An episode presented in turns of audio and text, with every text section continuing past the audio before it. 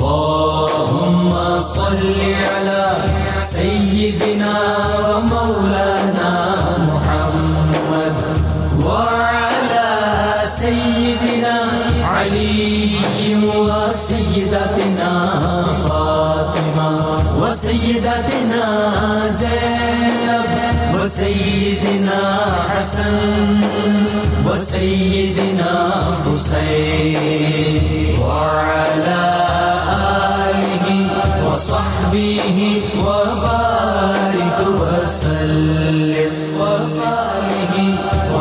وصحبه وبارك وسلم.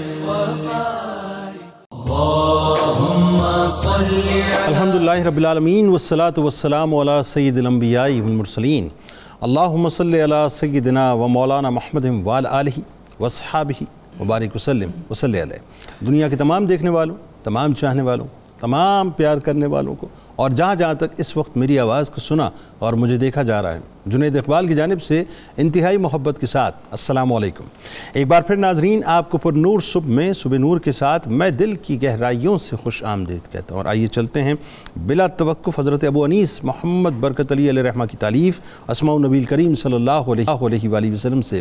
رسول اللہ صلی اللہ علیہ وآلہ وسلم کا ایک اسم مبارک پڑھنے اور سننے کی سعادت حاصل کرتے ہیں۔ سیدنا الزاہد۔ صلی اللہ علیہ وآلہ وسلم۔ ہمارے سردار زہد اختیار فرمانے والے۔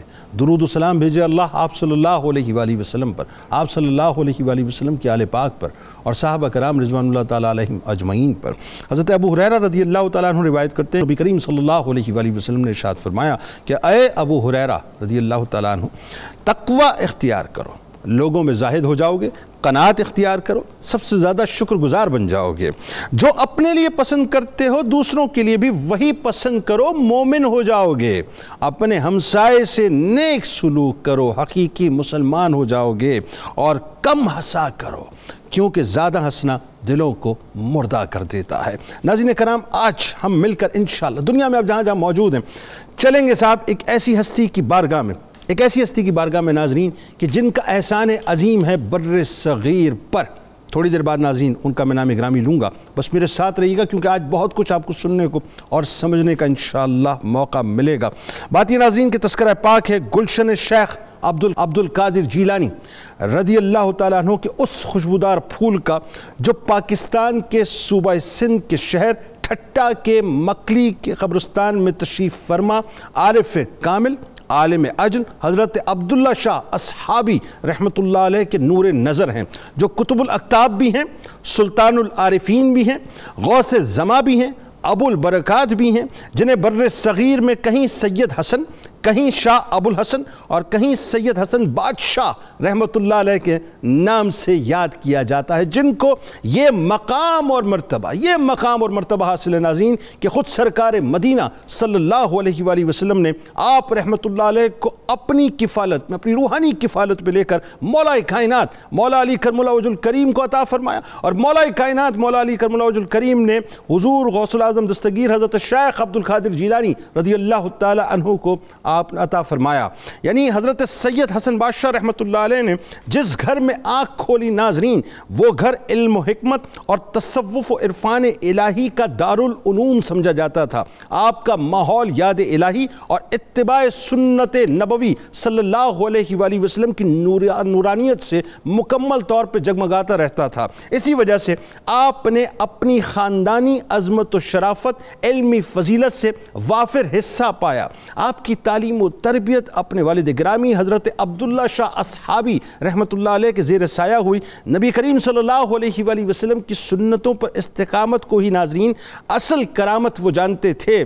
دنیا کو اپنی ٹھوکروں پر رکھا کرتے تھے۔ ایسی ٹھوکروں پر رکھتے کہ جب کابل کا گورنر امیر خان آپ کا مرید تھا، جو آپ کا مرید تھا، بادشاہ اورنگزیب عالمگیر سے آپ رحمت اللہ علیہ کے لیے ایک خطہ راضی لکھوا کر لاتا ہے، تو آپ رحمت اللہ علیہ یہ کہہ کر لوٹا دیتے دیتے ہیں کہ اس کی مجھے حاجت نہیں ہے، یہ غریبوں میں تقسیم کر دو، یہ مقام، یہ مرتبہ، یہ استغنا آپ کا تھا ناظرین۔ یعنی حکمرانوں سے آپ نے ڈھیلا تک نہ لیا، مگر شریعت اسلامیہ کی پابندی، غریبوں، مسکینوں کے حقوق کی حفاظت، خصوصیت کے ساتھ جو غریب اور نادار طلبہ ہوتے تھے، ان کی اعانت کی آپ نے ترغیب دی۔ بیواؤں اور یتیموں کے وظائف انہی حکام سے یعنی جو لوگ کرسیوں پر بیٹھے تھے، جن کے پاس طاقت تھی، قوت تھی، جو حکمرانی کیا کرتے تھے، انہی سے یہ سارے کام آپ نے کروائے۔ ایک خاص مشنری سوچ کے ساتھ اپنے آبا و اجداد کی سنت کے مطابق جب آپ رحمت اللہ علیہ کمالات ظاہری و باطنی سے مزین ہو گئے، تو تبلیغ اسلام کے لیے، ہندوستان کے کونے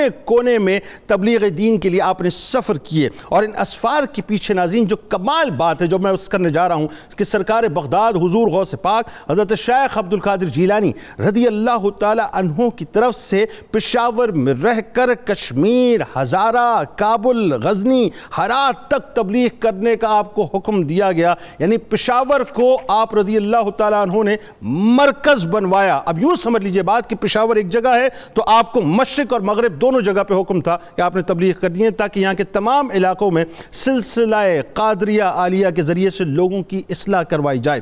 پٹھانوں کے بڑے بڑے سردار اور ارباب آپ کی خدمت میں آنے لگے۔ خدا کے جو بندے تھے ان کا ایک اجدہام آپ کی بارگاہ میں آیا۔ آپ سے بیعت کرنے لگا، اسلام قبول کرنے لگا۔ چنانچہ ناظرین، یہ ایک واضح حقیقت ہے جو میں عرض کرنا چاہتا ہوں کہ حضرت سید سید حسن بادشاہ رحمت اللہ علیہ نے دین کے مشن کا جو کام کیا ہے، اس کی کنٹرول اینڈ کمان بغداد سے حضرت شیخ عبد القادر جیلانی رضی اللہ تعالی عنہ کے دیے ہوئے حکم نامے اور روڈ میپ کے تحت ہوا کرتی تھی۔ ایک ایسے وقت میں ناظرین، آپ نے تبلیغ اسفار اختیار کیے، جبکہ مسافر کو ایسی سہولتیں بھی میسر نہیں تھی یعنی آپ سوچئے، تقریباً آپ کے تمام اسفار آپ پیدل ہی کیا کرتے تھے۔ اور اسنائے سفر ہر قسم کی تکالیف کا سامنا بھی آپ کو کرنا پڑتا تھا، لیکن کوئی دنیاوی لالچ، کوئی تما نہیں تھی، صرف تبلیغ دین کی بات تھی، صرف تلاش حق کی بات تھی، صرف اللہ اور اس کے رسول صلی اللہ علیہ وآلہ وسلم کے پیغام پہنچانے کی بات تھی۔ جس علاقے میں بھی سید حسن بادشاہ رحمت اللہ علیہ تبلیغ کے لیے گئے، وہاں سوائے کفر اور بت پرستی کے سرزمین کے پاس اور کچھ نہ تھا نا یعنی, یعنی انہی ان کا دین تھا، وہی ان کا آئین تھا۔ حقیقت بھی یہی ہے ناظرین کہ آپ نے دراصل تاریکی میں روشنی کا کام کیا، آپ نے دراصل خوش خشک اور بنجر زمینوں میں اللہ اور اس کے رسول صلی اللہ علیہ وآلہ وسلم کی محبتوں کا می برسایا اور پھر لوگوں کو اللہ اور اس کے رسول صلی اللہ علیہ وآلہ وسلم سے جا کر جوڑ دیا۔ امر بالمعروف و نہیں منکر یہ بنیادی طور پر آپ کی شخصیت کا وصف تھا اور آپ کی تعلیم، صدق، مقال یعنی سچ بولنا اور عقل حلال یعنی حلال روزی کمانا۔ یہ بنیادی طور پہ آپ کی تعلیم تھی۔ مساجد بنوائی لنگر خانے بنوائے، لوگوں کو قرآن سے جوڑ دیا، اللہ سے جوڑ دیا، رسول اللہ صلی اللہ علیہ وآلہ وسلم سے جوڑ دیا۔ آج ناظرین انہی کی بارگاہ میں انشاءاللہ ہم عدیہ تینیت پیش کریں گے۔ تین شخصیات ہمارے سجود ہیں جو یقیناً کسی تعارف کی محتاج نہیں ہے پہلی شخصیت ممتاز اسکالر محترم جناب ڈاکٹر شبیر احمد جامی صاحب۔ دوسری شخصیت ممتاز اسکالر محترم جناب ڈاکٹر طاہر حمید تنولی صاحب۔ اور تیسری شخصیت ممتاز اسکالر جناب ڈاکٹر سید حامد فاروق بخاری صاحب۔ آپ تینوں اب آپ کو السلام علیکم خوش آمدید۔ آغاز کرتے ہیں۔ ڈاکٹر صاحب سب سے پہلے آپ سے۔ حضرت سید حسن بادشاہ قادری پشاوری رحمت اللہ علیہ کا بنیادی تعارف اور نصب پاک۔ بسم اللہ الرحمن الرحیم۔ بڑا خوبصورت آپ نے انٹرو میں باتیں ارشاد فرما دی۔ تو اس میں کوئی شک نہیں کہ اللہ تعالیٰ کے ایک نظام قدرت ہے جو ایک بڑے سلیقے سے چل رہا ہے۔ حضور نبی اکرم صلی اللہ علیہ وسلم کے فیوزات کا جو ایک خاص رنگ ہے وہ تاریخ کے کچھ مراحل پر انتہائی تابانی اور نورانی کے ساتھ جلوہ گر ہوتا ہے۔ اس کے بڑے جلوے تو ائمہ اہل بیت کے بعد سرکار بغداد سیدنا شیخ عبد القادر جیلانی کے زمانے میں نظر آئے۔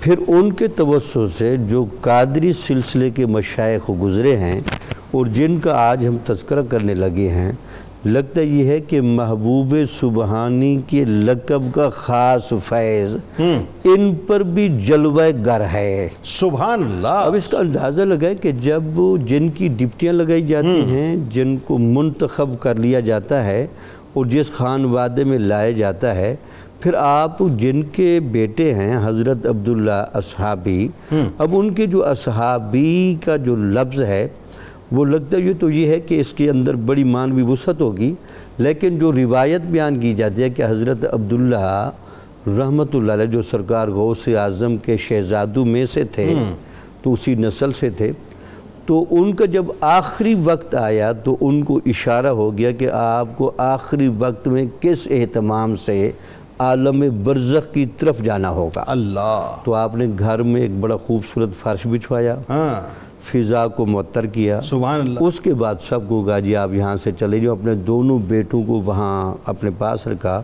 تو حضور نبی اکرم صلی اللہ علیہ وسلم حالت بیداری میں ان کو نظر ہے سبحان اور آپ کے ساتھ صحابہ کی بہت بڑی جماعت اللہ تھی اکبر حضرت اللہ علی المرتضی رضی اللہ تعالیٰ اللہ اللہ۔ سرکار غوث اعظم رضی اللہ اللہ تعالیٰ اور ایک بڑا رنگ تھا۔ سبحان وہاں حضور نبی اکرم صلی اللہ علیہ وسلم نے اپنی ہی نسل کے اس شہزادے عبداللہ کو وصال کے قریب گویا کہ یہ رسپانس دے کے ایک خوش کیا کہ آپ نے جس ڈھب پر زندگی گزاری ہے سبحان اللہ. اور جس طریق پر زندگی گزاری ہے اس سے میں بہت خوش ہوں۔ اللہ اب اب بات یہ کہ سوال پھر آپ نے عبداللہ میں ان کے لیے صاحب- فکر مند ہوں۔ جی جی عبداللہ صاحب نے پھر عرض کی کہ میں اپنے یہ جو فیض آپ کی طرف سے میں اپنی پوری نسل میں بھی جاری رکھنا چاہتا ہوں۔ اللہ، اللہ۔ لیکن یہ جو میرے دو بیٹے ہیں ان پر بھی آپ نگاہ کرم فرمائیں۔ تو ان دونوں کو حضور نبی اکرم صلی اللہ علیہ وسلم نے حضرت علی رضی اللہ تعالیٰ عنہ کی سپرد کیا۔ اور حضرت علی رضی اللہ عنہ ان دونوں شہزادوں کو حضور غوث پاک رضی اللہ تعالیٰ عنہ کے سپرد کر سبحان اللہ یعنی اس کا مطلب براہ کو- راست سرکار غوث اعظم جو ہیں ان کی ہاں، نگاہ۔ ان کی نگاہ بھی ہے اور ان کی تربیت بھی سبحان اللہ اچھا لگتا یہ کہ جب بھی بڑی ایک شخصیت بھیجی جاتی ہے محترم جنید سب لگتا یہ ہے کہ وہ اس ایسے بندے کا آنا قدرت الہیہ کے تحت ضروری بھی ہوتا ہے کیونکہ وہی رنگ جما سکتا ہے۔ سبحان چونکہ اس پورے علاقے میں جس میں آپ کہہ رہے ہیں پشاور صوبہ سرحد جی۔ پھر یہ سارا افغانستان کا علاقہ یہ کشمیر کا علاقہ اس زمانے میں لگتا یہ شاہ ولی اللہ صاحب کے بقول جب ایسی شخصیتیں بھیجی جاتے ہیں کچھ زمانی تقاضے بھی بلا رہے ہوتے ہیں۔ کوئی ایسا مرد کلندر ضرور کیا ہے بات سبحان جو یہ تصرفات بھی دکھا کے جائے سبحان اللہ۔ اور ایک دفعہ دین کا رنگ تازہ کر کے دکھائے۔ اچھا ایک بات ذرا ڈاکٹر صاحب یہ بتائیے۔ نصب پاک آپ یہ دیکھیے ویسے تو کتنا حسین لیکن کمال یہ کہ چودویں پشت میں اگر میں غلط نہیں مجھے ٹھیک کریکٹ۔ کی حضرت عبدالرزاق رحمۃ اللہ علیہ سے جو کہ صاحبزادے ہیں شیخ عبدالقادر جیلانی رضی اللہ تعالیٰ عنہ اور اس کے بعد تیرہ پشتیں اور اوپر مولا کائنات سے جا کے ملتی ہیں۔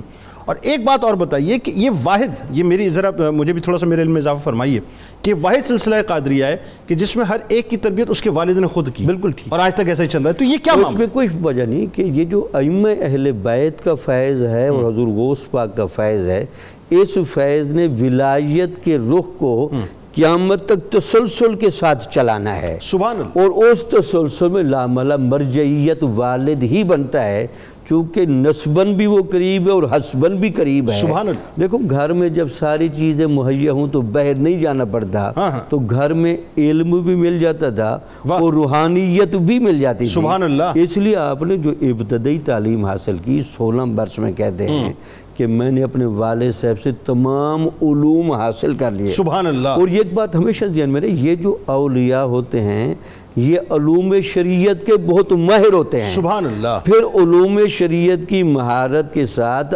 عمل شریعت کے بہر ذخار ہوتے ہیں۔ اللہ۔ انہوں نے عمل اس درجے کا کر کے دکھایا ہوتا ہے کہ وہ آگے روحانیت منتقل ہوتی ہے اللہ۔ ولایت پنپتی ہے اللہ۔ اور تقوی اور طہارت کے مظاہر پیدا ہوتے ہیں۔ اللہ۔ یہاں آخری باتیں کر دوں۔ جب ولی پڑھاتا ہے نا قرآن یا حدیث ہاں ہاں۔ عام بندہ پڑھتا ہے لفظ۔ واہ۔ عالم پڑھاتا ہے لفظ کے ساتھ معنی۔ کیا کہنے؟ جب ولی پڑھاتا ہے وہ لفظ بھی پڑھاتا ہے معنی بھی پڑھاتا ہے۔ نور الہی و نور نبوی کی چنگاری بھی روح میں منتقل کرتا سبحان ہے اللہ تو سبحان اس لیے آپ کے بارے میں۔ جو صاحبزادے لکھتے ہیں کہ میں اپنے والد صاحب سے پوچھتا تھا کہ آپ نے اتنا علم اور معرفت کہاں سے لیا؟ تو وہ کہتے تھے میں نے اپنے والد گرامی سے یہ سب کچھ۔ سبحان اللہ سبحان اللہ۔ اچھا اب بات ذرا ڈاکٹر صاحب آگے بڑھاتے ہیں۔ اس میں ایک بنیادی بات جو بڑی خاص ہے وہی بات کہ یہ یہ سلسلہ پاک جو ہے اس کے اندر خاص جو وصف ہمیں نظر آتا ہے وہی کہ تربیت جو ہے والد نے کی۔ اچھا اب چونکہ تربیت بیت خلافت یہ ساری باتیں جو ہیں جو کچھ بھی فیضان ملا آپ کو آپ کے والد گرامی سے اس حوالے سے بتائیے۔ اور پھر تحصیل علم کا جو آپ کا سلسلہ اور پھر جس علمی مقام پہ اللہ تبارک و تعالیٰ نے آپ کو فائز کیا بتائیے۔ جی بہت شکریہ جی۔ بالکل جس طرف آپ اشارہ کر رہے ہیں کہ یہ ایک خان جو حضور غوث ثقلین کی اولاد میں سے یہ جو خاندان ہے اس کا یہ ایک امتیاز ہے بلا شبہ کہ اس خاندان کے اندر اللہ رب العزت نے علم ظاہر اور علم باطن کو جمع رکھا۔ اور والد سے بیٹوں نے اس علم کو اخذ کیا جذب کیا اور آگے منتقل کیا۔ اور بڑے بڑے علماء جو ظاہری علم کے بھی حامل تھے اور باطنی علم کے بھی حامل تھے جیسے شاہ محمد غوث صاحب آپ کی اولاد میں سے ہیں۔ اور آپ کے بیٹے ہیں۔ اچھا ان کی آخر میں جو سید امیر شاہ گیلانی جن کی صحبت میں مجھے بھی بیٹھنے کا اتفاق ہوا پشاور میں وہ ایک مرکہ تھے علم ظاہر علم باطن کا۔ سبحان اللہ۔ اور انہی کی بیٹی ہیں ڈاکٹر ام سلمہ جنہوں نے ایک پورا مقالہ لکھا ان کی پوری حیات پہ خدمات پہ پی ایچ ڈی سبحان اللہ۔ بلکہ میں یہاں ناظرین کے لیے اس طرف اشارہ کرتا چلوں کہ حضرت شاہ محمد حسن علیہ رحمہ کی خدمات پہ اور آپ کی تعلیمات کو فروغ دینے کے لیے امیر شاہ گیلانی صاحب نے ایک رسالہ تحقیقی جاری کیا تھا الحسن. وہ اتنا معیاری رسالہ ہے آج تک جاری ہے اور شاید وہ پاکستان کے پہلے اس تصوف کے رسائل میں اس کا شمار ہوتا ہے جس پہ کئی تحقیقی مقالات لکھے جا چکے ہیں۔ یعنی یہ اشارہ ملتا ہے کہ اس خاندان کے اندر کس طرح کی ایک علمی روایت علم ظاہر اور علم باطن کو جمع کرنے کی اچھا آج تک آپ یہ دیکھیے وہی علم وہی فضل وہی معرفت وہی مزارات کا سلسلہ وہی مطلب فیض کا سلسلہ وہ- وہی ولایتیں جو وہ اس جو چیز انداز ہے سے چل رہی ہیں۔ وہ جاری نظر آتی ہے ہاں۔ اچھا جب آپ ان کی تعلیم و تربیت کو دیکھتے ہیں تو ہم دیکھتے ہیں کہ دونوں چیزیں جمع ہیں۔ حضرت سید عبداللہ صحابی سے اپنے والد گرامی سے جو انہوں نے تربیت لی شاہ محمد غوث نے جب ان کے حالات لکھے جو ان کے بیٹے ہیں وہ لکھتے ہیں کہ جب حضرت سید عبداللہ اصحابی کا انتقال ہو گیا تو علم ظاہر تو ان کی زندگی میں انہوں نے مکمل کر لیا تھا یعنی سترہ سال کی عمر میں تو انہوں نے درس و تدریس شروع کر دی تھی یعنی علم دین پڑھانا شروع کر دیا تھا۔ تو ان کے انتقال کے بعد ان کی طبیعت کے اندر ایک عجیب ترک دنیا کی ایک کیفیت پیدا ہوئی اور وہ سارے معاملات چھوڑ کے چھ سات سال تک روحانی مجاہدات اور تزکیہ نفس کے عمل میں مصروف رہے۔ یعنی مکمل طور پہ خلوت خلط اختیار نشی ہو گئے۔ اور کیفیت یہ تھی کہ دن رات اللہ کے ذکر میں عبادات میں مصروف رہتے اور رات کو اپنے آپ کو غفلت سے بچانے کے لیے پانی میں کھڑے ہو جاتے۔ کمر تک پانی میں کھڑے رہتے اور یہ کو- شور جو ہے دریائے شور وہاں پہ، جو ہے اس کے کنارے۔ ہاں۔ بالکل بالکل۔ تو یعنی ایک پورا ایک مجاہدات کا جو ایک ہمیں عمل ہے وہ ان کی زندگی کے اندر نظر آتا ہے۔ یعنی باوجود اس کے کہ علم ظاہر اور علم باطن کی فیوزات اپنے والد گرامی سے لیے لیکن ان کو پختہ مجاہدات کے ذریعے کیا۔ مجاہدات کو نہیں چھوڑا۔ اللہ۔ تزکیہ نفس کے عمل کو نہیں چھوڑا۔ اور پھر وہی رنگ آگے چلا۔ یعنی یہ وہ ہستیاں ہیں وہ شخصیات ہیں جن کا کردار جن کا خلق ان کے قول سے زیادہ افیکٹو ہوتا ہے۔ اللہ اکبر اللہ اکبر۔ آپ دیکھیں سید عبداللہ صحابی مجاہدات میں اپنے ذکر اسکار میں تھے تو ان کے دیکھا انہوں نے کہ ان کے پاس ایک کوئی قافلہ آ کے رکا۔ وہ ہندوؤں کا قافلہ تھا۔ جی۔ تو وہ اس کے پاس گئے ان کو دعوت دین دی۔ تو انہوں نے کہا جی ہم نے تو بڑے لوگوں کے ذکر سنے ہیں اور اگر آپ واقعی آپ دعوت دین ہمیں دیتے ہیں اور آپ کا دین سچا ہے تو یہ یہ معاملات ہونے چاہیے۔ ٹھیک۔ آپ نے دعا فرمائی ویسے ہو گیا۔ اگلے دن جب آپ ان کے پاس دوبارہ دعوت دین کے لیے گئے تو انہوں نے کہا حضرت ہم اسلام تو قبول کر لیں گے لیکن ہماری شرائط یہ ہیں کہ ہماری نسل میں برکت اور ہمارے مال میں برکت ہمیشہ قائم رہے۔ اللہ۔ فرمایا ایسا ہی ہوگا۔ اللہ۔ وہ مسلمان ہو گئے اور ان کے سردار کا نام آپ نے عثمان رکھا اور یہ میمن قبیلہ ہے جی۔ جو آج سندھ اور کراچی میں آباد بالکل ایسا ہے بالکل ایسا ہے۔ میمنوں اسلام میں داخل کرنے والے۔ میمنوں کے حوالے سے میں جانتا ہوں بڑا جی۔ خاص یہ کرم والا معاملہ بالکل اصحابی کی برکت سے وہ ایمان میں سے مشرف ہوئے اسلام میں داخل ہوئے اور ان کے سربراہ جو تھا اس وقت کا اس کا نام آپ نے عثمان رکھا۔ اور آج تک دیکھ لیں ان کی جو فیملی کے اندر وہ چیزیں برکات جاری۔ رحمۃ اللہ علیہ کی بارگاہ میں میمنوں کی کثیر تعداد جایا کرتی ہے اس اسی وجہ سے۔ ہاں اسی وجہ سے۔ ظاہر ہے جایا وہ نسبت موجود ہے۔ تو عرض کرنے کا مقصد یہ ہے کہ ان کی زندگیوں میں ہم دیکھتے ہیں کہ یہ جو رنگ ہے کہ اصل چیز کیا ہے؟ اصل چیز یہ ہے جو بات آپ کہہ رہے ہیں وہ آپ کے کریکٹر سے بھی نظر آئے اور آپ کا کریکٹر خود آپ کی دعوت کی دلیل بن کے خلق خدا کے سامنے اچھا ایک بات ذرا اس میں خاص طور پہ بتائیے جو میں سمجھنا بھی چاہتا ہوں میرے خیال ہے تمام دیکھنے والے سمجھنا چاہتے ہوں گے۔ ایک سرٹن ٹائم تک آپ نے تحصیل علم کیا اپنے آپ کو علمی طور پہ مضبوط کیا پھر ایک سرٹن ٹائم تک آپ نے خلوت نشینی اختیار کی مجاہدات کیے ریاضتیں کی پھر ایک سرٹن ٹائم تک آپ باہر نکل کے جو ہے مزید مجاہدات کرتے رہے اپنے آپ کو تیار کرتے رہے۔ یعنی ایسا لگتا ہے کہ جیسے ایک بائی ڈیفالٹ نظام ہوتا ہے کہ اس کے تحت آپ کو تیار کیا گیا اور تیار کرنے کے بعد پھر اس کے بعد آپ کو جو لانچ بنیادی اصول جو ہے ہاں۔ اور اگر آپ پوری تاریخ اسلام کو دیکھیں تو اس اصول کی پیروی صرف صوفیاء نے کی۔ ہاں۔ وہ اصول کیا ہے؟ اصول یہ ہے کہ جو آپ کہہ رہے ہیں ہاں۔ اس کا اظہار جب تک آپ کے کردار سے نہیں ہوتا آپ کا کہا جانا کوئی اثر نہیں رکھتا۔ اور وہ قطعاً بھی کوئی آرگومنٹ نہیں بن سکتا خلق خدا کے سامنے۔ دیکھیں یا جو لذین مستعین بصبر وسلات ان اللہ ما صابرین اللہ۔ ہے ایمان والو صبر اور نماز سے مدد طلب کرو۔ اللہ صبر کرنے والوں کے ساتھ ہے۔ یا یہ کیوں نہیں کہا کہ اللہ نماز پڑھنے والوں کے ساتھ ہے؟ اور صبر کا ذکر پہلے کیوں کیا؟ ہاں۔ صبر کریکٹر ہے۔ واہ۔ نماز عبادات ہیں۔ واہ کیا بات۔ جب تک کریکٹر سامنے نہیں آتا ہاں۔ اور جب تک وہ چیز کریکٹر سے ریفلیکٹ نہیں ہوتی آپ کو میت الہی نہیں مل سکتی۔ واہ کیا بات تو اب صوفیاء کی جو زندگیاں ہیں دیکھیں صوفی کا جو وجود ہوتا ہے سوسائٹی کے اندر وہ بالکل ایسے ہوتا ہے جیسے آٹے میں نمک ہوتا ہے۔ واہ وہ واہ۔ تھوڑا ہوتا ہے۔ ہاں۔ پورا آئٹا اس جو ہوتا ہے اس کے ذائقے سے بھرا وہ نکال دیا جائے تو پھر سب کچھ بے ذائقہ ہو جاتا ہاں، ہے بے ذائقہ بالکل صوفی کا وجود اس کی خوشبو پوری سوسائٹی میں نظر آتی ہے۔ سبحان اللہ۔ اور سوسائٹی کا حسن سوسائٹی کی رکت اس مرد حق کی وجہ سے ہوتی ہے۔ واہ واہ سبحان اللہ۔ بات آگے بڑھاتے ہیں ڈاکٹر صاحب۔ اب وہ موقع ہے کہ جہاں پر آپ کے اسفار کا سلسلہ شروع ہو رہا ہے اور اسفار میں بھی خاص طور پہ میں سوال کے طور پہ آپ کے سامنے بات رکھنا چاہ رہا ہوں کہ کیسی بات ہے کہ ساری بنت جو ہے جیسا میں نے ابتدا میں ایک جملہ عرض کیا کہ بغداد سے ہوئی ہوئی ہے ایسا محسوس ہوتا ہے کہ پورا روڈ میپ بغداد والی سرکار دے رہی ہے کہ اب یہ کرنا ہے اب یہ کرنا ہے یہاں تم نے قیام کرنا ہے یہاں تمہاری مسجد ہوگی یہاں تمہاری قبر ہوگی۔ کیا خوبصورت حسین رچا ہوا ہے بتائیے ذرا۔ بسم اللہ الرحمن الرحیم بہت شکریہ جنید بھائی۔ اور ماشاءاللہ ڈاکٹر صاحبان نے بڑے خوبصورت انداز سے سلسلہ جو ہے وہ نصب کا اور پھر تعلیم و تربیت کا بیان کیا اگر آپ کی اجازت ہو تو اسفار سے پہلے میری یہ خواہش ہے کہ جس سلسلہ نصب کی ہم بات کر رہے ہیں اگر میں حضرت سید حسن بادشاہ سے لے کے جناب سیدنا غوث اعظم تک یہ نام ذرا عرض کر دوں بسم اللہ، کیونکہ بسم یہ اللہ، سلسلہ بسم تو۔ ذہب ہے اور۔ یہ نام اتنے پیارے ہیں میں سمجھتا ہوں ان کی برکت رب کائنات۔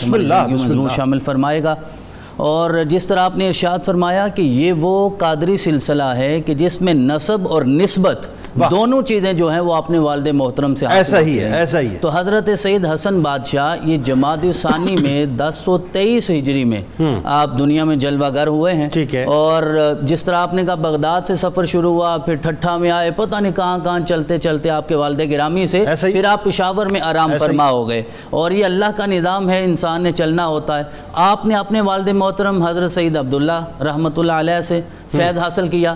انہوں نے اپنے والد محترم سے فیض حاصل کیا جن کا نام حضرت سید محمود رحمۃ اللہ علیہ انہوں نے اپنے والد محترم سے فیض حاصل کیا جن کا نام حضرت سید عبد القادر رحمۃ اللہ علیہ۔ انہوں نے اپنے والد محترم دے حضرت خواجہ سید عبد الباسط رحمۃ اللہ علیہ سے فیضان اللہ۔ حاصل کیا بلکہ رضی اللہ تعالیٰ عنہ بھی ان ہستیوں کو کہا جائے تو کوئی حرج والی بات نہیں کیونکہ۔ یہ حسنی اور حسینی سید ہے نا اور حسنی اور حسینی سید کون ہوتا ہے جو حضرت امام حسن علیہ السلام کے بیٹے حضرت حسن مسنہ کیونکہ ان کی شادی حضرت امام حسین علیہ السلام کی بیٹی حضرت سیدہ فاطمہ سلام اللہ علیہ کے ساتھ ہوئی۔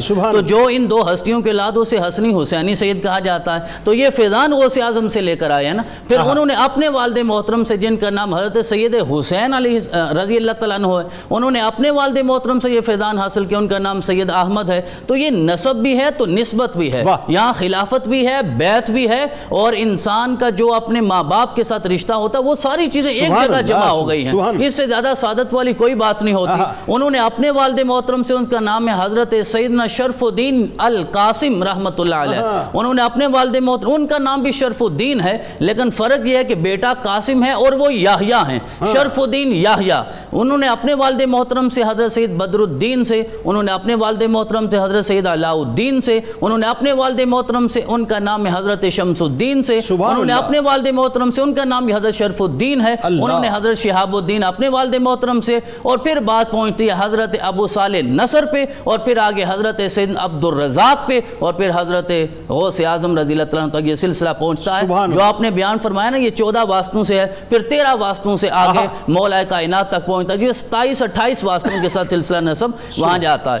آپ نے جب وہ۔ اسفار کا سلسلہ جو ہے وہ شروع فرمایا اسفار کا سلسلہ تو آپ جب وہ ٹھٹھا سے نکلے ہیں یعنی سندھ سے نکلے ہیں تو پہلے آپ ہندوستان تشریف لے گئے۔ ہاں۔ پشاور بعد میں آئے ہیں۔ اور ہندوستان جب آپ گئے جو ڈاکٹر صاحب نے بیان فرمایا آپ کا مراقبہ اور خلوت کی ساری کیفیت کو جو بیان فرمایا درائے شور کے کنارے میں تو آپ کی روایات میں سیرت کی کتابوں میں آتا ہے کہ جب آپ ہندوستان تشریف لے گئے تو وہاں بھی ایک کنویں میں آپ نے چھ ماہ تک عبادت فرمائی ہے۔ چھ ماہ تک؟ چھ ماہ تک کنویں میں اچھا۔ عبادت فرمائی ہے۔ اور آپ وہیں اندر ہی رہتے تھے سارا دن روزہ رکھتے تھے اور ہر وقت عبادت کی کیفیت میں رہتے تھے اور شام کو صرف ایک گونٹ پانی کے ساتھ روزہ افطار فرماتے تھے۔ یہ ساری چیزیں بعد کی ہیں جب والد محترم کا وصال ہو گیا۔ اور والد محترم کی زندگی میں آپ نے بھی سینتیس سال کی زندگی پائی ہے۔ یعنی دس سو ساٹھ ہجری میں رخصت ہوئے یہ دس سو تیئیس میں پیدا ہوئے۔ جو ڈاکٹر صاحب نے کہا کہ سترہ سال کی عمر میں آپ نے ظاہری علوم حاصل کر لیے تھے۔ اور آپ بیس سال اپنے والد محترم کی زندگی میں شریعت کے علوم بھی ظاہری علوم بھی باطنی بھی طریقت بھی تو کوئی بھی ولی ہے وہ باطنی اور ظاہری دونوں علوم کا حامل ہوتا ہے۔ یہ نہیں کہ آپ پہلے دن کنویں میں چلے گئے پہلے آپ نے ظاہری علوم حاصل کیے پھر باطن کی جو وہ حاصل کی ہے بہت اچھی پھر آپ ہندوستان سے چلے ہیں اور آپ نے پہنچنا پشاور تھا۔ سر یہاں رک کے ذرا ایک جملہ اور اضافت تاکہ جی۔ بات تھوڑی سی اور لوگوں کو سمجھ آ جائے۔ یہ وہ بات ہے جو میں میں ہم- ہمیشہ لوگوں کو سمجھانا جی۔ چاہتا ہوں کہ صوفیہ جو ہیں ان کو معاذ اللہ معاذ اللہ یہ نہ سمجھو جی۔ کہ وہ اٹھے اور انہوں نے کام شروع کر دیا۔ اپنے آپ کو باقاعدہ علمی طور پہ پہلے وہ تیار کرتے ہیں۔ اس کے بعد جو ہے وہ لانچ کیے جاتے ہیں اور لانچ ظاہر کرنے والی طاقت جو ہے قدرت کی ہے۔ جی فرمائیے۔ تو میں عرض کر رہا تھا آپ ہندوستان سے پھر چلے آپ نے پشاور پہنچنا تھا کیونکہ حضرت غوث اعظم کا حکم تھا وہاں پہنچنے کا۔ پھر آپ لاہور سے بھی گزرے ہیں اور پھر آپ میرے شہر گجرات سے بھی گزرے ہیں اور۔ حضرت شاہ دولہ سرکار کے پاس بھی ٹھہرے ہیں۔ سبحان اللہ۔ اور جب اولیاء اور صوفیہ مل بیٹھتے ہیں تو پھر جدا ہونے کو دل نہیں چاہتا۔ آپ بار بار اجازت طلب کرتے حضرت شاہ دولہ سرکار اجازت نہیں دیتے تھے۔ پھر آپ نے عرض کیا کہ حضرت حکم یہ ہے کہ میں نے پشاور پہنچنا ہے اور وہاں جا کر میں نے فیض کو عام کرنا ہے۔ پھر آپ نے اجازت دی پھر آپ پشاور پہنچے ہیں پشاور کا آپ نے سفر کیا پھر آپ کشمیر تشریف لے گئے پھر آپ کابل تشریف لے گئے ہاں۔ جو آپ نے اپنے انٹرو میں بیان فرمایا اور جب آپ پشاور پہنچے غزنی بھی گئے ہرات بھی گئے اور جب آپ پشاور پہنچے تو حضرت سیدنا غوث اعظم کا وہ فرمان تھا۔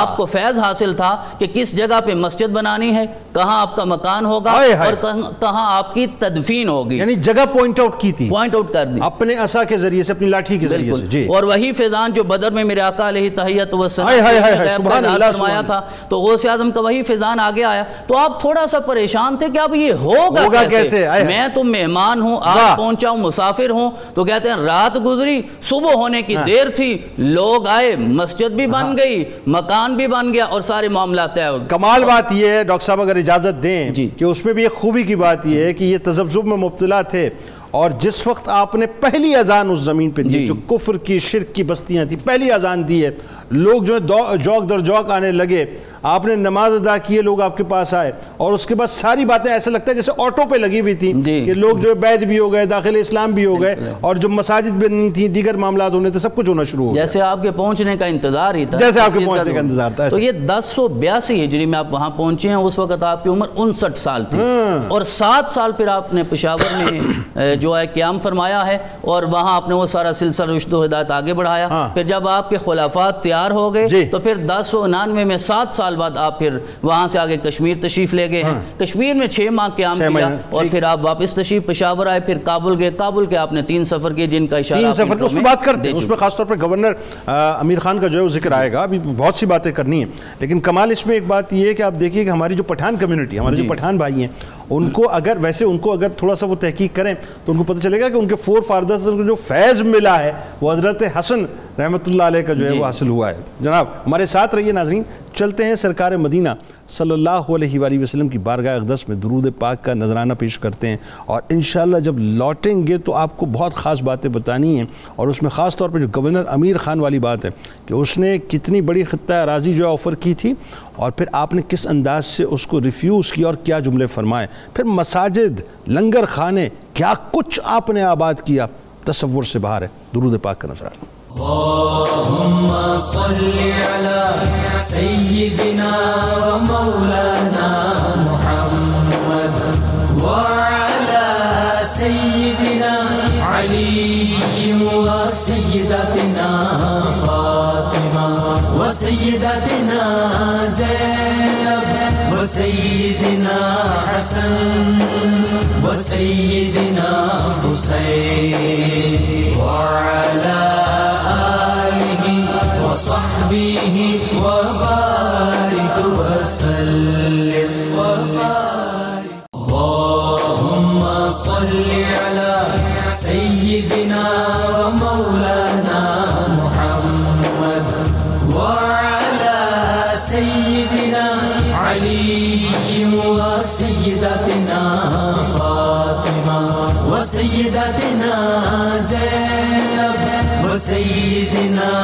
الحسن وسيدنا حسين وعلى آله وصحبه وبارك وسلم وصحبه وبارك وسلم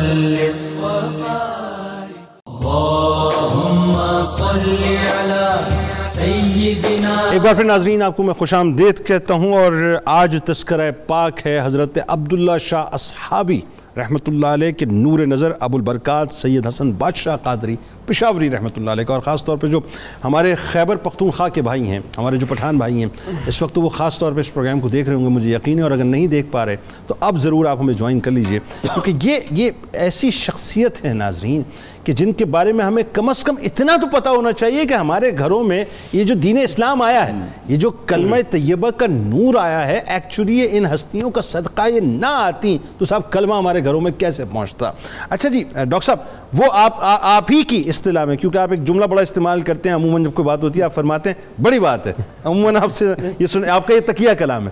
اب میں یہ سوچ رہا ہوں کہ اس زمانے میں وہ ڈھائی سو مساجد کا کاٹھی اواڑ میں اور اپنے گجرات میں تعمیر کر دینا۔ کتنی بڑی بات ہے۔ اتنے لنگر خانوں کو جو چلا دینا۔ کابل کے اندر جو لنگر خانے تو چھ سو افراد کھا رہے ہیں۔ غزنی میں ارات میں۔ کتنی بڑی بات ہے۔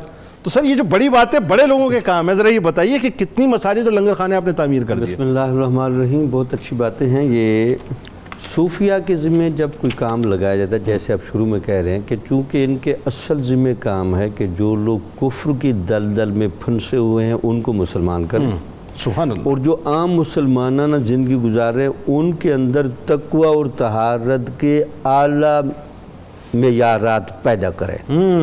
تو صوفی اپنی نگاہ میں اور اپنے دل و روح کی طاقت میں جو ولایت لے کر پھر رہا ہوتا ہے نا وہ پہلے ایک سازگار ماحول بنانا چاہتا ہے تاکہ لوگ پہلے دیکھتے ہی بھاگ نہ جائے ان کے ہمیشہ پہلا جو اہتمام ہے صوفیاء کے ہاں جو ایک روایت ہے یہ جہاں بھی جاتے سب سے پہلے خدمت خلق ان کے پیش نظر ہوتے ہیں اور سب سے پہلے وہاں لنگر خانہ جاری کرایا جاتا ہے۔ سبحان اچھا اور کمال یہ دیکھیں ان کے لنگر خانوں پہ بیک وقت مسلم اور غیر مسلم کٹھے بیٹھ کے کھانا کھاتے ہیں۔ سبحان اللہ اور یہ ایک ایسی ہماری صوفیاء کی روایت رہی ہے اور وہ جو غیر مسلم آخر جیسا بھی ہے وہ ایک انسان تو بیٹھا ہے لیکن اس کی نگاہوں نے کبھی ایسا چہرہ نہیں دیکھا ہوتا۔ سبحان ایسی نگاہیں نہیں دیکھی ہوتی جو پیر کام میں لنگر کھلاتے ہوئے ان کے چہروں پر ان کے روح پر پھیر رہا ہے۔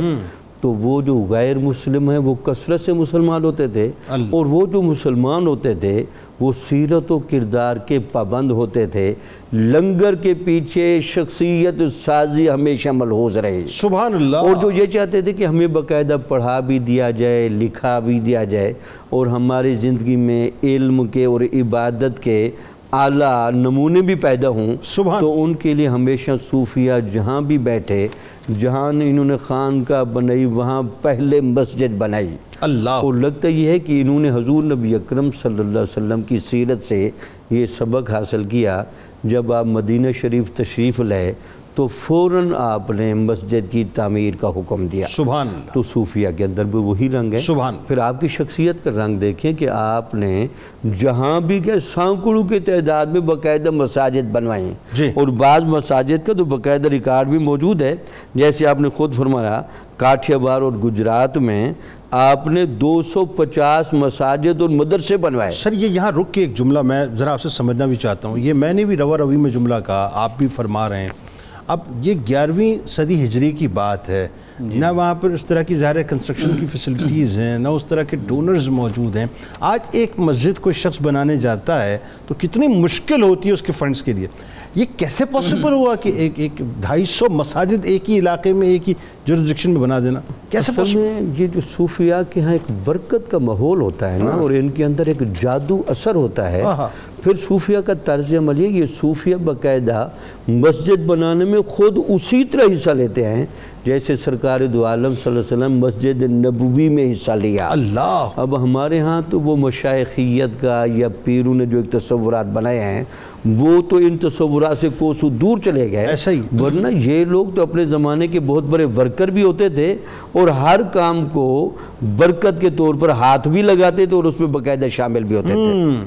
اچھا تیسرا جو آپ بڑا کام کرتے رہے وہ یہ تھا کہ جہاں سے آپ جانے لگے تو وہاں اپنا تربیت یافتہ بندہ ضرور مقرر کیا۔ ہاں نمائندہ چھوڑ۔ نمائندہ ضرور چھوڑا تاکہ وہ ان لوگوں کی باقاعدہ آگے نگرانی بھی کرے ہاں۔ اور ان کو آگے مستقل روحانی طور پر ارتکاب پذیر بھی کرے تاکہ لوگ شخصیت سازی میں اچھے اور پاکیزہ مسلمان ہونے میں ایک اعلیٰ کردار اچھا یہ بالکل۔ یہ ایگزیکٹلی وہ سچویشن ہے کہ جب کشمیر میں آپ تشریف لے گئے چھ مہینے آپ تقریباً وہاں پہ رہے بالکل ٹھیک ہے۔ اور جب آپ وہاں سے جانے لگے تو آپ نے اپنے بھائی ابو المکارم فضل قادری رحمۃ اللہ علیہ کو جو ہے منتخب کیا اور پھر وہ نمائندگی جو ان کے ہاتھ میں تھی کہ اب آپ نے یہاں پہ رہنا ہے۔ ایسا ہی ہوا۔ اچھا ایک چیز بتائیے مساجد تعمیر کرتے جو پہلا کام آپ فرماتے تھے وہ یہ کہ ایک طرف لنگر خانوں کو جو ہے وہ باقاعدہ جاری فرما دیتے تھے اور دوسرا قرآن پاک سے لوگوں کو اٹیچ کر دیتے تھے۔ یہ اس میں کیا حکمت ہوتی تھی؟ صوفی قرآن کی حقیقت کو جانتا ہے۔ صوفی نے قرآن کے ذریعے ایک بندے کو جہاں علم دینا ہوتا ہے وہاں اس بندے کے قلب و روح کو قرب الہی کی چاشنی سے بھی آگاہ کرنا ہوتا ہے۔ اور صوفیہ کے یہ ایک مجرب نسخہ ہے کہ حضور نبی اکرم صلی اللہ علیہ وسلم کی حدیث مبارک بھی سن لیں حضور نبی اکرم صلی اللہ علیہ وسلم نے فرم مسلم احمد بن حنبل میں جس بندے کو اللہ تعالیٰ سے ملنے کا شوق ہو۔ وہ قرآن کو اپنے اوپر لازم کر سبحان اللہ اور جس بندے کو حضور نبی اکرم صلی اللہ علیہ وسلم نے یہ بھی فرمایا جس بندے کو مجھ سے ملنے کا شوق ہو۔ وہ بھی قرآن مجید کو اپنے اوپر لازم کرے سبحان اللہ۔ اس کا مطلب ہے کہ جب آپ قرآن کی گہرائی میں اتریں گے تو آپ کو نور الہی اور نور محمدی کی نہریں بہتی ہوئی نظر آئیں گے۔ سبحان اللہ تو سبحان صوفی لوگوں کو اس حقیقت کے قریب کرتا ہے تو اس لیے قرآن کا پڑھانا اور اس کا اہتمام ان کے ہاں بڑی کثرت کے ساتھ ہوتا ہے۔ ٹھیک ڈاکٹر صاحب بات آگے بڑھاتے ہیں تھوڑا سا اور یہ بتائیے کہ اب آپ کا جو ایک توکل کا معاملہ ہے آپ کا جو استغنا ہے اور خاص طور پہ آپ کی جو تعلیمات ہیں آپ کے اخلاق حسنہ ہیں ذرا اس حوالے سے لوگوں کو بتائیے۔ جی صوفی کی جو سب سے بڑی طاقت ہوتی ہے نا جی وہ ظاہر ہے اس کا کریکٹر ہوتا ہے۔ آج تو آج کی جدید سائنسز کریکٹر کی اور سائیکالوجی ہمیں یہ بتاتی ہے کہ your behaviour is your power آپ کا رویہ ہی آپ کی طاقت ہے اور آپ کا رویہ ہی آپ کی کمزوری ہے۔ آپ بیہیو کیسے کرتے ہیں؟ صوفی جس اخلاقی طاقت سے بیہیو کرتا ہے وہ پھر سارے ماحول کو مسخر کر لیتا ہے۔ ٹھیک۔ اس کا سبب کیا سرچشمہ کیا ہوتا ہے؟ وہ اللہ کے ساتھ تعلق. بالکل. اچھا یہ چیزیں ہمیں حضرت سید حسن علیہ رحمہ کی شخصیت میں بدرجہ کمال نظر آتی ہیں. اور اسی سبب سے استغنا اور توکل جو ہے وہ بدرجہ کامل ہمیں آپ کی شخصیت میں نظر آتا ہے. کابل کے آپ نے تین سفر کیے. پہلے سفر میں جب آپ تشریف لے گئے تو جو گورنر کابل تھا امیر خان وہ آپ کے دستے مبارک پہ بیت ہوا آپ کا مرید ہوا اور اس کے ساتھ ہی وہاں پہ ایک حلقہ قائم ہوا جو دین اور اسلام کے فروغ کا ایک حلقہ تھا اور پورے کے پورے ماحول پہ اس کا اثر پڑنے لگا۔ اچھا اس کے بعد آپ کا دوسرا جو وزٹ ہے کابل کا وہ بھی اس گورنر امیر خان کی دعوت پہ ہوا۔ ٹھیک ہے۔ دری اسنا امیر خان نے اور ہمزیب عالمگیر کی اجازت سے اس کی منظوری سے کچھ زمین آپ کے نام کروانے کے لیے دستاویز آپ کے پاس بھیجی۔ ٹھیک ہے۔ تو آپ نے جو جواب دیا اس کو جو آپ کے صاحبزادے شاہ محمد غوث صاحب نے ڈاکومنٹ کیا کہ آپ کا بہت شکریہ جزاک اللہ آپ نے میرے بارے میں اتنا سوچا لیکن اس سے بہتر ہے کہ آپ اپنے زیر اقتدار جو غریب لوگ ہیں ان کے۔ مسائل کے حل کے اللہ۔ مجھے اس کی حاجت نہیں ہے۔ اللہ اکبر تو یہ جو استغنا ہے یہ استغنا اس وقت پیدا ہوتا ہے جب آپ حقیقی معنوں میں اللہ کے ساتھ ملے ہوئے ہوتے ہیں جڑے ہوئے ہوتے ہیں یعنی عالم یہ ہے کہ یہ جو یہ مثال ایسی ہے کہ اس زمانے کے صوفیہ جو ہیں وہ ان باتوں ان ان, ان تمام تر مراحت کو آسائشوں کو لوٹا دیا کرتے تھے حقیقی صوفی ہے جب تک لوٹ نہیں لیتے معاملہ برعکس جو ہے ہاں دیکھیں بالکل برعکس۔ مسئلہ یہ ہے کہ جو ایک آئیڈیل مسٹک ہے آئیڈیل صوفی ہے مثالی وہ تو سوسائٹی کے لیے ایک مثال ہے نا کریکٹر کا معیار ہے۔ تو جب وہ اس سطح پہ نہیں ہوگا تو مثال کیسے بنے گا؟ انسپائریشن کا۔ وہ تبھی بنے گا نا جب اس کے کردار سے یہ چیزیں جھلک رہی ہوں گی۔ بالکل پھر اب جو تیسرا وزٹ آپ نے کیا وہ خود کیا وہ تنہا گئے اور یہ سارے کا سارا آپ کا ایک آپ یہ کہہ سکتے ہیں روحانی سفر تھا۔ ٹھیک۔ جس میں آپ نے اس علاقے کے جو سالکین تھے جو تربیت کے آپ کے زیر لوگ تربیت لوگ تھے ان کی تربیت کے لیے آپ نے وہاں قیام فرمایا اور ان کو آگے بڑھا کے پھر آپ تشریف لائے۔ اچھا اب دیکھتے ہیں کہ جو تبلیغ دین کا معاملہ ہے جب آپ پشاور تشریف لے گئے تو وہاں پہ آپ نے ابتدائی باتیں تو ہو گئیں ان لوگوں کے ساتھ ایک تعلق قائم کیا۔ آپ کی جو پہلی شادی وہ پشاور میں ہی ہوئی۔ ٹھیک ہے۔ وہاں جہاں آپ کا قیام ہے اس کے ساتھ یہ بستی ہے جس کا نام ہے کوٹلا محسن خان۔ وہاں کے جو بڑے لوگ ہیں ان کو ارباب کہتے ہیں۔ ارباب وہاں کی بڑی اب بھی جتنے بڑے لوگ ہوتے ہیں M N As M P As Arbab family سے ہوتے ہیں تاریخ پاکستان میں ان کا بڑا کردار رہا۔ یعنی وہ تسلسل آج تک چل رہا ہے۔ چر ان کے خاندان سے آپ نے شادی کی انہوں نے خود رشتہ پیش کیا۔ ٹھیک ہے۔ اور اس شادی سے آپ کے ایک بیٹے ہوئے سید زین العابدین ہاں۔ جن کو آپ نے ہزارہ ڈویژن بھیجا۔ اور ان کا۔ مثال بھی وہاں ہوا اور ان کا اچھا۔ مزار ہری پور میں ہے۔ یعنی انہوں نے وہاں پہ کام کیا جا کے۔ بالکل ٹھیک۔ وہاں ہری پور کے اندر ان کا مزار ہے۔ صحیح۔ پھر آپ نے جو دوسری شادی کی وہ کنڑ کا علاقہ ہے وہاں کے سادات خاندان سے کی۔ ٹھیک ہے۔ یہ جو تھیں یہ پیر بابا کی پوتی ہیں۔ ٹھیک ہے۔ انہی میں سے پھر شاہ محمد غوث پیدا ہوئے۔ ٹھیک۔ تو اب دیکھیں آپ کہ آپ نے لوکل سطح پر بھی جو ایک لوگ تھے آبادی تھی اس کے ساتھ انٹیکٹ کر کے دین کے قریب ان کو لانے کے لیے یہ راستہ بھی اختیار کیا۔ اور جیسے اگر ہم تعلیمات کو دیکھیں ابھی بار بار اس چیز کا ذکر ہوا کہ جہاں بھی آپ دعوت دین لے کے گئے دو باتوں پہ آپ کا فوکس تھا۔ صدق کے مکال اور رزق کے حلال۔ میں یہ ایک مثال دینا چاہوں گا۔ واہ۔ گجرات کاٹھیا واڑ آپ تشریف لے گئے۔ ٹھیک۔ جیسے ابھی ذکر ہوا وہاں پہ آپ نے سینکڑوں مساجد بنائی حلقے بنائے لوگوں کو تربیت دی۔ اس تربیت کا اثر جنید صاحب اتنا رہا کہ وہاں ایک خاندان گزرا ہے بیگڑا خاندان جس کا اقتدار بڑا عرصہ رہا۔ سلطان مظفر بیگڑا وہاں کا بادشاہ تھا اور اس کی کیریکٹر کو علامہ اقبال نے آج کے نوجوان کے لیے ایک مثال کے طور پہ پیش کیا ہے کہ اچھا۔ وہ صدق کے مکال اور عقل حلال پہ اس حد تک کاربند تھا کہ اس کے لشکر کا ایک گھوڑا بیمار ہو گیا تو اس نے علاج کروایا بہت علاج کروایا وہ گھوڑا ٹھیک نہ ہوا۔ آخر ایک ایسا آیا ڈاکٹر حیوانات کا جس کی دعا سے وہ ٹھیک ہو گیا۔ بادشاہ بڑا حیران ہوا اس نے کہا آپ نے اس کو کیا دعا دی؟ بلایا اس ڈاکٹر کو۔ اس ڈاکٹر نے کہا جی میں نے اس کو شراب سے بنی ہوئی فلان دوا دی جس سے یہ گھوڑا ٹھیک ہو گیا۔ ہاں ہاں۔ اس نے کہا آندہ اس گھوڑے کو میرے استبل میں اور میرے لشکر کا حصہ نہ رکھیں۔ کیونکہ اس کے جسم کا حصہ وہ چیز بن گئی ہے جو شریعت میں حرام ہے۔ اللہ۔ اب یہاں علامہ فرماتے ہیں شاہ حق بھی دیگراں یکرا نہ خواست۔ شاہ تقوی اس طریقے ما جداست۔ اے تو را بخشت خدا قلب و جگر طاعت مرد مسلمان نگر سر دین صدق مقال عقل حلال خلوت و جلوت تماشائے جمال۔ اللہ۔ اس بادشاہ کا تقوی دیکھو کہ اس نے اس گھوڑے کو دوبارہ سواری کے لیے یا اپنے لشکر میں استعمال کرنے کے لیے نہیں بلایا۔ کیوں؟ کہ وہ اس راستے سے گزر پڑا جو اللہ کے دی ہوئی ہد- ہدایت اچھا یہ ایک بات جو صدق مکال اور عقل حلال والی بات ہے آج کے دور کے اندر مطلب میں سمجھتا ہوں کہ ہمیں اگر میرا خیال ہے کہ اگر بہت بڑا مسنگ فیکٹر ہم اپنی زندگی کے اندر تلاش کریں تو یہ دو باتیں تو ہیں۔ کہ اگر ہم سچائی کو تھام لیں اور اس کے حلال کو اپنا لیں تو پھر کیا رہ جاتا ہے ڈاکٹر صاحب؟ دیکھیں۔ بات یہ ہے ان دونوں باتوں میں اصل بات تو صدق ہے۔ جب آپ گفتگو میں صدق کریں تو سچائی ہے۔ واہ۔ جب رزق میں سچ کریں تو حلال ہے۔ واہ۔ یعنی پورے کا اور اگر سلسلہ قادریہ کو دیکھو تو کھڑا اس پہ ہے۔ ہاں ہاں حضور غوث سکلین کی پہلی آئیڈینٹی اور پہلی شناختی سچائی ہے۔ سچائی ہے کیا بات۔ اور ذرا تھوڑا سا پیچھے جائیں تو یہ جا کے سیدھا سیدھے اکبر سے جڑتا ہے۔ اللہ۔ اور آپ وسلم کی وہ تو سچوں کے امام ہیں۔ بچوں کے بڑے بڑے۔ اس سے بھی بڑھ کے وہ کیسے بنے کہ آپ وسلم کی وہ دلیل جو اس دنیا پر آپ کے دعوی نبوت سے بھی پہلے جاری اور ظاہری اور سچ ہونا ہے۔ سبحان اللہ۔ صادق اور امین ہونا ہے۔ سبحان۔ تو اس کا مطلب یہ ہوا کہ سارا دین نام ہی صدق مقال اور عقل حلال کا ہے۔ واہ۔ اور صوفیاء نے اپنی زندگیاں اس کو دے کے ان دو باتوں کے اندر زندگی ڈالی۔ بالکل بات آگے بڑھاتے ہیں۔ اس میں جو خاص بات دکھایا۔ جی خاص بات جو ہے وہ میں سمجھنا چاہتا ہوں آخر میں آپ سے ڈاکٹر صاحب وہ یہ کہ ایک تو آپ کی اولاد امجاد میں حضرت سید غوث رحمۃ اللہ علیہ ایک بہت بڑی شخصیت وہ جو نہال سنگھ والا واقعہ ہے رنجیت سنگھ کے بیٹے کا وہ ضرور آپ بیان کیجیے گا۔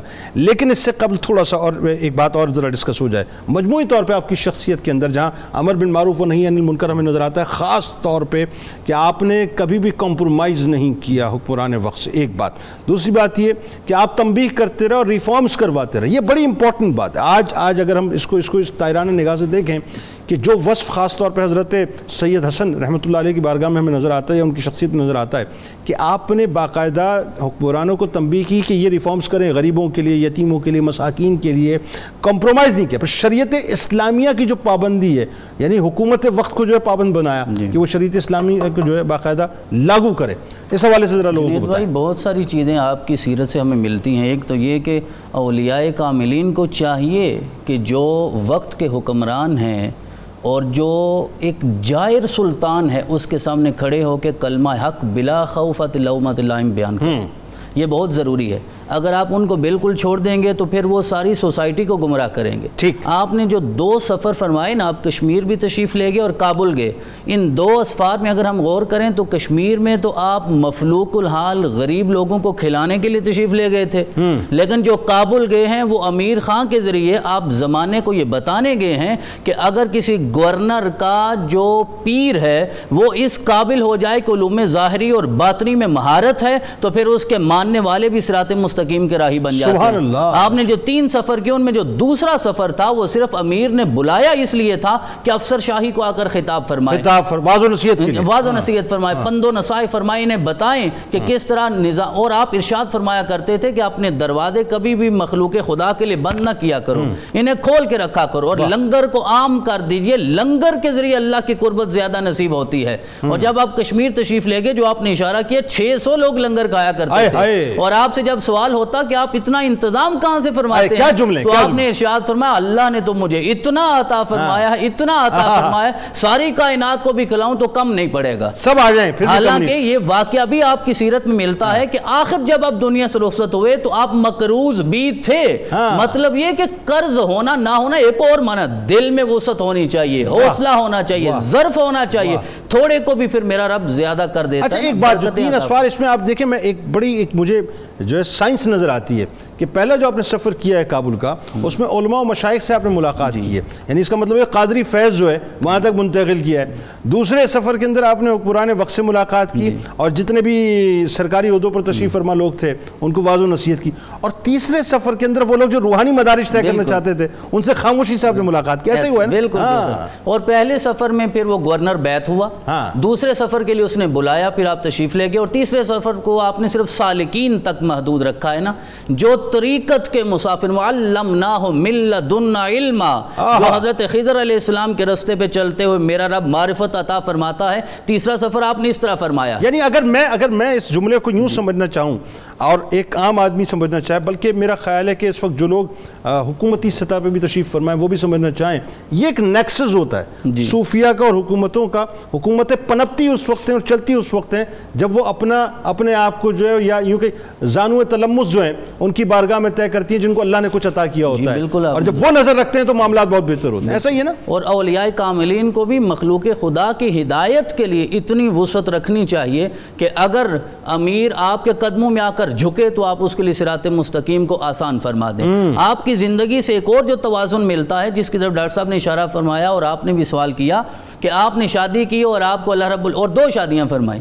شادیاں بھی دو فرمائی اور آپ کے مشہور چلے اور مراقبے بھی دو ہیں. دو اچھا. یعنی مراقبات اور شادیاں دونوں یہ توازن کا نام ہے رہبانیت دین میں نہیں ہے۔ کہ صرف مراقبے میں چلے جائیں صرف کنویں میں زندگی گزار لیں صرف کسی دریا میں جا کے بیٹھ جائیں ساری زندگی صرف روزہ رکھیں اور ہر وقت انسان عبادت کی ظاہری کیفیت میں رہے۔ نہیں کہا کہ شادی کرنا اور سارے جو حقوق ہیں وہ ادا کرنا اس سے بڑی اور کوئی عبادت نہیں یعنی آپ نے یہ بھی کیا اور وہ بھی وہ بھی کیا۔ اور یہ خالص سنت مصطفیٰ ہے نا وہ صحابی آئے تو انہوں نے کہا کہ ہم تو اب نکاح نہیں کریں گے۔ تو آپ نے فرمایا میں بھی تو کرتا ہوں نکاح بھی کرتا ہوں۔ آرام بھی کرتا ہوں عبادت بھی۔ کرتا ہوں۔ تو آپ مراقبے میں دو چیزوں کو پیش نظر رکھا کرتے تھے۔ آپ کہتے تھے فَأَيْنَمَا تُوَلُّوا فَسَمَّا وَجْهُ اللَّهِ۔ کہ مراقبے میں جب جاؤ تو اس کیفیت میں جاؤ کہ جس طرف بھی نگاہ ہوگی اللہ کی رحمتیں تمہارا استقبال کر رہی ہوں گی۔ اور یہ یقین ہوتا تھا کہ وہ نحن اقرب الیہ من حبل الورید کہ وہ تو ہماری شاہ رگ سے بھی زیادہ قریب ہے۔ یعنی جب آپ خلوت میں چلے جائیں اب انسان یہ سوچے ایک کنویں میں چھ ماہ تک انسان عبادت کیسے کر لیتا ہے؟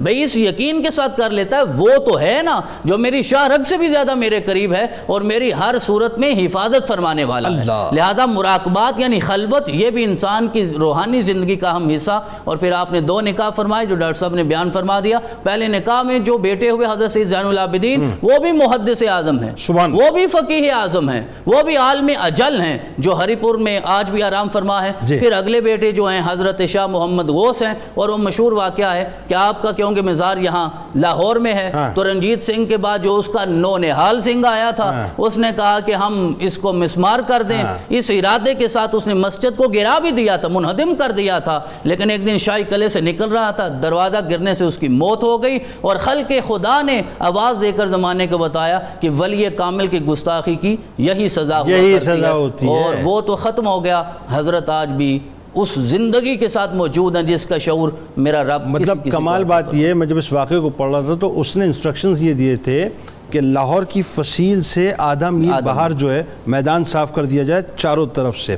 دانستہ مزار کو اس نے ڈھانے کی بات نہیں کی تھی لیکن جی چونکہ ہاں۔ مزار آن دا وے تھا جی۔ تو وہ ظاہر ہے وہ اس میں روٹ میں آ رہا تھا تو میں ایک بات سوچ رہا تھا ابھی دانستہ نہیں سوچا تو یہ عالم ہوا ہے۔ تو جو دانستہ سوچے ان کا کیا معاملہ ہوگا؟ ان کو سوچنا چاہیے۔ آپ کا بہت شکریہ۔ آپ تشریف لائے۔ اللہ تعالیٰ اس گفتگو کو اپنی بارگاہ میں قبول فرمائے۔ ناظرین کرام جاتے جاتے آپ سے میں گزارش یہ کرنا چاہوں گا۔ آپ دنیا میں مجھے جہاں بھی دیکھ رہے ہیں خاص طور پہ پاکستانیوں سے۔ دیکھیں صاحب یہ یہ یہ ایک بات تو اپنے ذہن میں بٹھا لیجیے۔ ہمیں ہم بہت سے کام خود بیٹھ کے گھر پہ کر سکتے ہیں اور ہمیں کر لینے چاہیے۔ اور ان کاموں میں ایک کام یہ ہے کہ ہمیں اپنے پاکستان کو بوسٹ دینا ہے۔ پاکستان کو بوسٹ دینا ہے۔ پاکستان کی اکانومی کو بوسٹ دینا ہے۔ یاد رکھیے گا، پاکستان ترقی کرے گا، پاکستان کی معیشت ترقی کرے گی تو بہت کچھ تبدیل ہوگا انشاءاللہ۔ لیکن ساتھ ساتھ ہمیں اپنے دشمنوں پر بھی نظر رکھنی ہے۔ ان کو مستحکم نہیں ہونے دینا ہے، ان کو مضبوط نہیں ہونے دینا ہے۔ اور اس کے لیے جو جو طریقہ ہم اختیار کر سکتے ہیں بڑا آسان ہے گھر میں بیٹھ کے کہ جتنے بھی یہودی پروڈکٹس ہیں، جتنی بھی اسرائیلی پروڈکٹس ہیں، ان تمام کو باہر نکالیے اپنے گھروں سے۔ صرف اور صرف پاکستانی پروڈکٹس کا استعمال کیجیے۔ یاد رکھیے گا آپ کا دیا ہوا ایک روپیہ ان پروڈکٹس کو وہ آپ ہی کے خلاف جنگوں میں خدا نخواستہ استعمال ہوگا۔ کتاب و شفا کی جانب چلتے ہیں۔ ہر طرح کے مصائب و علام سے نجات کے لیے وظیفہ کے لیے وظیفہ آپ کو بتاتے ہیں کہ رسول اللہ صلی اللہ علیہ وآلہ وسلم نے ارشاد فرمایا کہ جو شخص صبح و شام تین تین بار قرآن پاک کی آخری تین صورتیں پڑھے گا، اللہ تبارک و تعالیٰ اسے ہر طرح کے مصائب و علام سے محفوظ و معمون رکھے گا، انشاءاللہ۔ حضور غوث العظم دستگیر حضرت شیخ عبد القادر جیلانی رضی اللہ تعالیٰ عنہ کا قول مبارک کہ اللہ تعالیٰ کے ذکر سے غافل ہو جانا دلوں کی موت ہے۔ پس جو کوئی اپنے دل کو زندہ کرنا چاہتا ہے، اس کو چاہیے کہ دل کو ذکر خداوندی کے لیے چھوڑ دے۔ روزنامہ 92 نیوز میں آج آپ مضمون ضرور پر برکات سید حسن بادشاہ قادری پشاوری رحمۃ اللہ علیہ کے حوالے سے ان کی حیات، ان کی خدمات، جس کا تذکرہ ہم نے بھی کیا ناظرین، آپ کو بہت ڈیٹیل میں انشاءاللہ وہ تمام باتیں ملیں گی۔ آپ وہاں موجود ہیں یہاں موجود ہیں۔ ٹویٹر پہ ہمیں ضرور فالو کیجیے گا، فیس بک پیج کو ضرور لائک کیجیے گا۔ یوٹیوب چینل کو ضرور سبسکرائب کر کے بیل آئیکن کو کلک کیجیے گا۔ اس دعا، اس امید، اس یقین کے ساتھ اجازت دیجیے کہ لا یومن احدکم حتی اکون احب الیہ من والدہ و ولدہ والناس اجمعین۔ اجمعین۔ اللہ تعالیٰ آپ کا، ہمارا، ہم سب کا، پاکستان کا، امت مسلمہ کا، حامی و ناصر ہو۔ مل کے نعرہ لگاتے ہیں۔ پاکستان کا مطلب کیا؟ لا الہ الا اللہ محمد رسول اللہ صلی اللہ علیہ وآلہ وسلم۔ اللهم صل على سيدنا ومولانا محمد وعلى سيدنا